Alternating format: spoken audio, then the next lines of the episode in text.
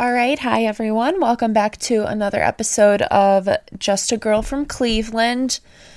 So, I have a lot to cover today because things have just been quite eventful lately and really just a roller coaster of emotions, honestly, between the Browns and Ohio State, um, college football in general, really. Um, so, let's just get right into it. Um, but before the football portion, I did want to quickly discuss uh, a couple NBA things because there's actually been a lot of talk about Kyrie Irving lately, uh, which he definitely floats his way into the sports media news every so often with different things he is choosing to do and say. And this time, um, it is that Kyrie has made the choice to not talk to the media at all this season. He gave out some press release, um, kind of stating that's what he was going to do. Um, and that he's going to continue doing that throughout the remainder of this season. I I've spent a lot of time thinking about this because I really I do want to understand his perspective and where he's coming from on it that like it's hard to be in that kind of spotlight and have people constantly asking you things and criticizing what you are saying every time you give an answer to a question. Um, you know, clickbait headlines. I totally understand that's probably frustrating when you're like, no, you have to see, you know, the entire part of what I said um, rather than just, you know, a snidbit of it for for the headline but at the same time i think he's a little bit too hard on the media you know, like he says that the media is constantly taking him out of context, but a lot of times when you do look at the full quotes and the full extent of what he said, it was just a direct quote, and people, you know, decided how they felt about it and had their own interpretation of what it was that they said and what that meant to them. Um, so I, I think he's he uses that excuse a little bit too often, to the point where where it becomes disingenuous because he says it in situations when the media isn't actually taking him out of context. They're just reporting exactly what he said. So I get both sides, but it'll be super interesting to see just how this functions. I don't know if that even means like a sideline reporter wants to, you know, interview him after the end of a game if he just is going to say no and not even answer their questions. I'm not really sure to what extent this is going to exist. I don't know if I've seen a player ever do this before. Maybe somebody has, but especially a player the caliber of Kyrie Irving, um, I, I just think it's interesting. There's also been some talk of him lately because LeBron went on Road Trippin', which is RJ Channing and Allie Clifton's podcast, and he talked about a lot of different things. One of those things being how his feelings were actually pretty hurt when he had heard that Kyrie um, was talking about some things on KD's podcast. This was many, many months ago, but um, I don't think LeBron has really talked about this publicly. Um, and basically, what happened was Kyrie had said that being on the Nets with KD was the first time he felt like he he was playing with someone else who could make those shots down the line, and it wasn't on all on Kyrie to to be clutch and take those last shots and and be the guy who could really hit it when you need it, uh, which obviously everybody took uh, as a dig towards LeBron. And that, that's kind of one of those scenarios where Kyrie was saying everyone was taking him out of context, but like that's clearly a dig towards LeBron because that's the big star player you have played with other than now KD. So obviously you're saying that LeBron was not able to do that when you played with him, which is just factually incorrect. LeBron has had many clutch days in his career and can make shots down the line. So can Kyrie. It was great to have more than one threat who could do things towards the end of a game. So I I get LeBron's, you know, being upset about that. I think that's worthy for him to be upset about that. He kind of went on to talk more about his relationship with Kyrie and how they just never really aligned, um, even though they won a championship together and had such a a Cinderella story of coming down from 3 1 and winning it all. And they still just like never fully aligned, which is so crazy. And I really do feel like I believe LeBron when he says that he was just the biggest biggest champion of Kyrie. He wanted to see him succeed. He wanted him to be the best point guard in the lead, league and to do all of those things. So it's just unfortunate to hear that that's how Kyrie feels about LeBron when I truly don't think Kyrie would be who he is today had he not played with LeBron. LeBron helped escalate him up into the upper echelon of players in the NBA. Um, so it, it's just like sad, honestly, because they had such great moments together, and I don't know. I don't know. I, I thought Kyrie kind of got over his bitterness of it, but it, it's still unfortunate to hear those things, and I think LeBron's points are valid on it. Um, another thing that LeBron said, I don't know if this was in Road Tripping or a different interview, but he did talk about his contract, obviously, with the Lakers that was extended. Uh, and the year that his contract ends is the same year that uh, his son Bronny will be coming out of high school, and at that point could potentially, depending on what the rules are, um, if you can, you know, go in the NBA just out of high school, or if you have to play a year of college, who knows? Those those rules change sometimes, uh, but he could potentially be going into the NBA then if he is good enough. Still far far off from that, but um, it was nice to hear LeBron acknowledge that because that's been something that a lot of people have thought for a long time that there is potential for LeBron to be able to play with his son in the NBA. So really excited to hear him officially acknowledge that out loud. I think he has a few times before, but every time he says it, you're like, oh my God, I can't believe that could actually happen. Okay, getting into some college football now. So the Big Ten just really messed up big time this year, it feels like. Um, I mean, I just, I feel like they have not made the right choices throughout this year and they have put their teams in a poor position to have success in a year where it's really hard uh, to play games in general.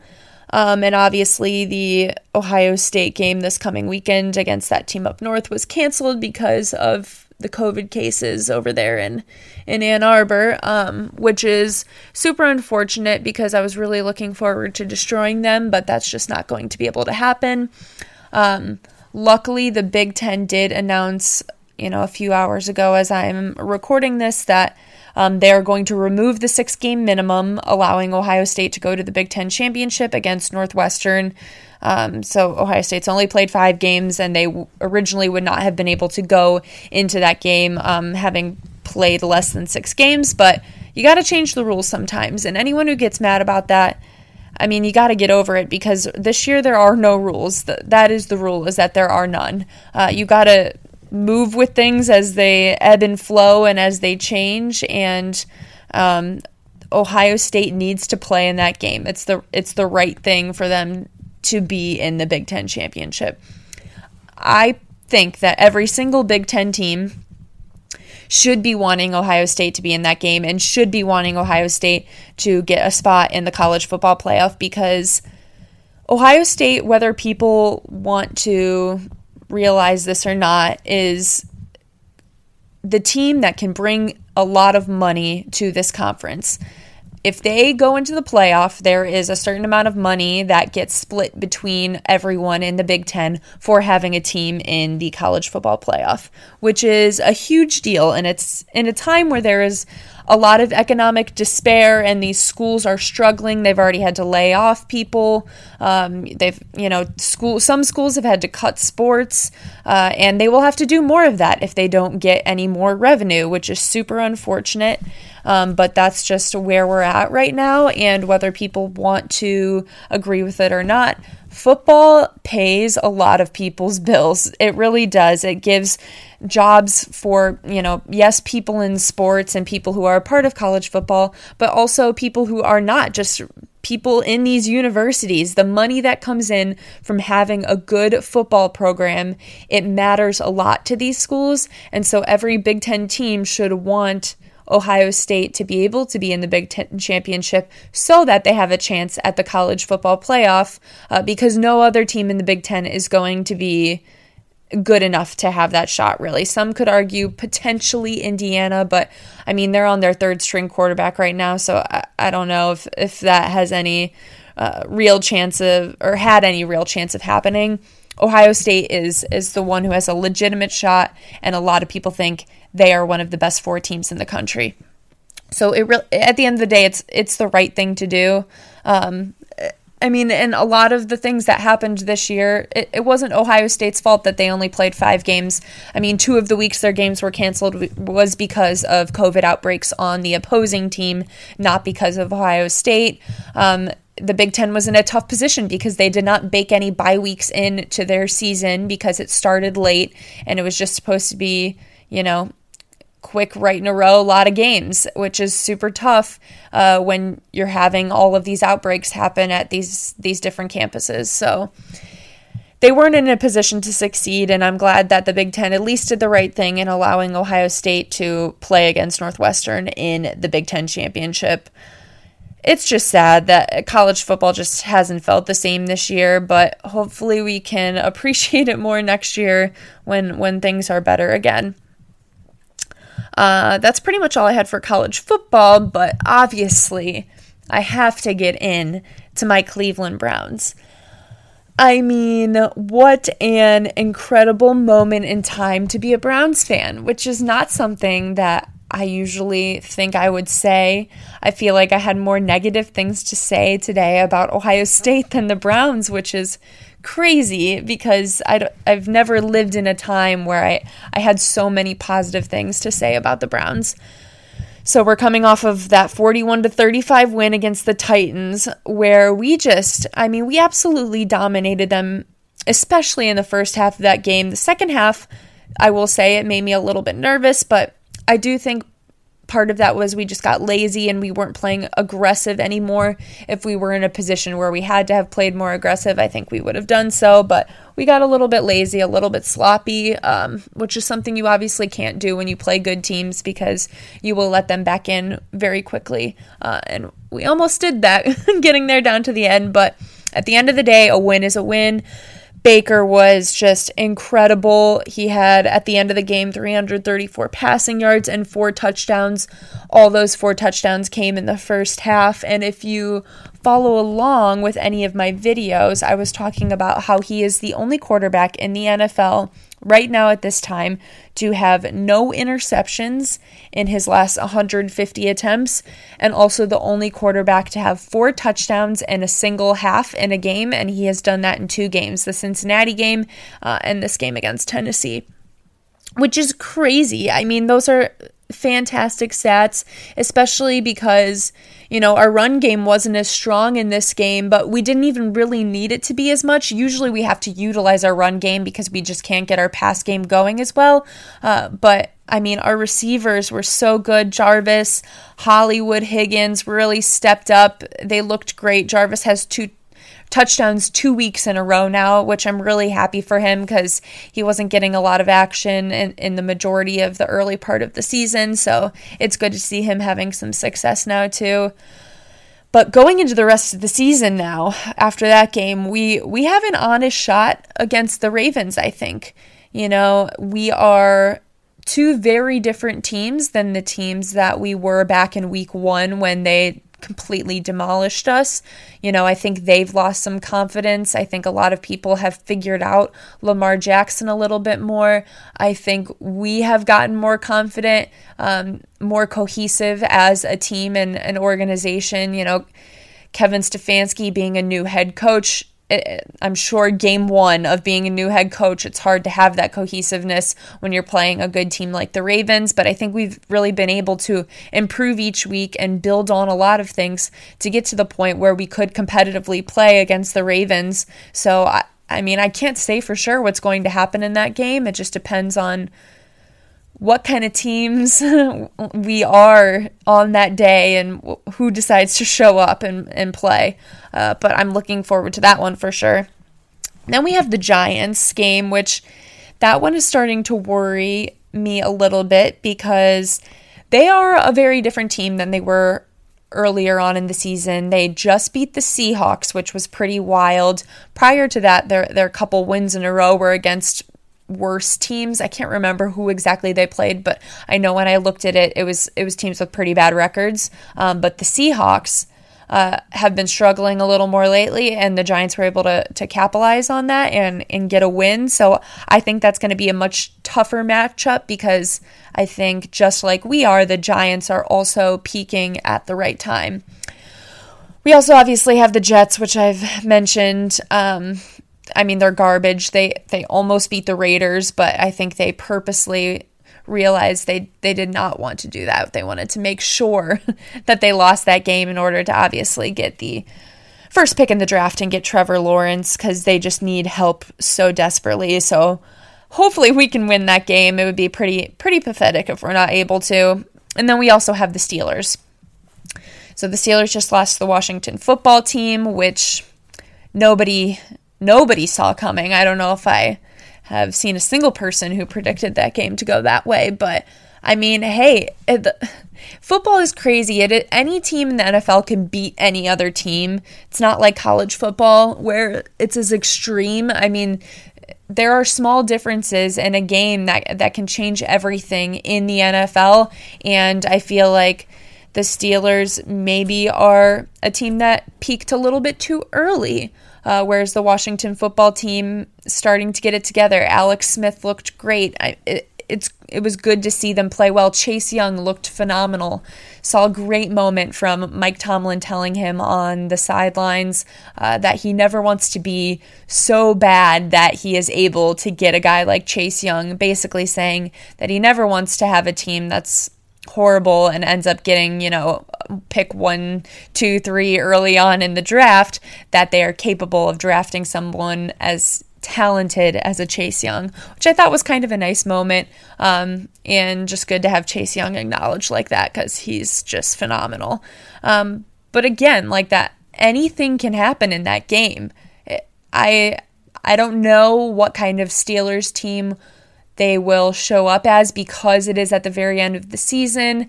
And at that point, they probably will most likely have secured their spot as the winners of the division. So, will they be sitting people in order not to get them hurt? Um, I don't know. So we'll have to see as we get closer because it also depends on what what happens in their next few games. They do play the Bills still, who have looked really really good and have a, an actual shot at beating the Steelers as well. So who knows what what will happen, but I do think that if they have to actually try in that game and and play their their legitimate, you know, first string team, then it could be an interesting matchup. So we'll see what happens there, but man, it is just it's so exciting to see the Browns really building on something and watching, you know, people all throughout sports media talking about that performance. And I do just want to say, prior to the game, watching NFL Countdown, everyone had picked the Titans to beat the Browns except for my girl Sam Ponder. She really has the Browns back, and I, I love it. She was the only one to also pick the Browns uh, against the Cowboys way back in week four. I specifically remember that moment where I'm like, oh, we got this. Sam's the only one to pick us. Sam is right and she did it again and i had a good feeling about it going into the game because of that reason. So shout out to sam ponder. B- big deal. I lo- love seeing that the the one woman on screen you know picking picking the browns.